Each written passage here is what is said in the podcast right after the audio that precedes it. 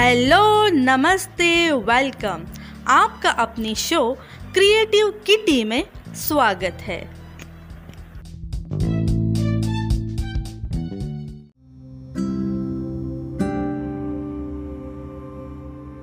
दोस्तों, आज के इस एपिसोड में आप सभी का स्वागत है। आज के इस एपिसोड में मैं आपके लिए लेकर आई हूँ एक प्रेरणादायक प्रसंग, जिसका नाम है जीना इसी का नाम है। तो चलिए शुरू करते हैं।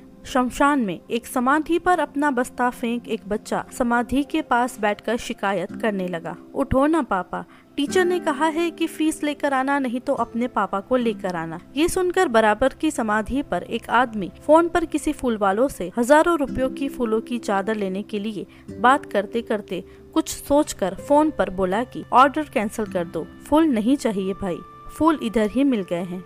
उसने वो पैसे बच्चे के हाथ में रखे और बोला, बेटा ये लो, तुम्हारे पापा ने भेजे हैं, कल स्कूल में जमा कर देना।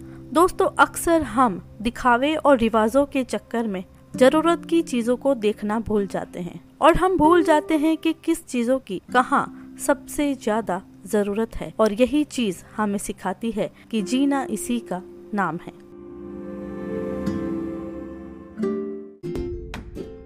फ्रेंड्स, आज का ये एपिसोड आप सबको कैसा लगा, ये कमेंट्स करके जरूर बताएं। और अगर आपको ये एपिसोड पसंद आया हो तो अपने फैमिली और फ्रेंड्स के साथ उसको जरूर शेयर करें। और अगर आप इस चैनल पर नए हो तो हमें फॉलो कर लीजिए और बेल आइकॉन को प्रेस कर दीजिए।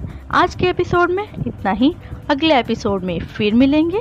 तब तक के लिए friends, keep in mind, stay home, stay safe, stay positive and keep smiling. Bye bye.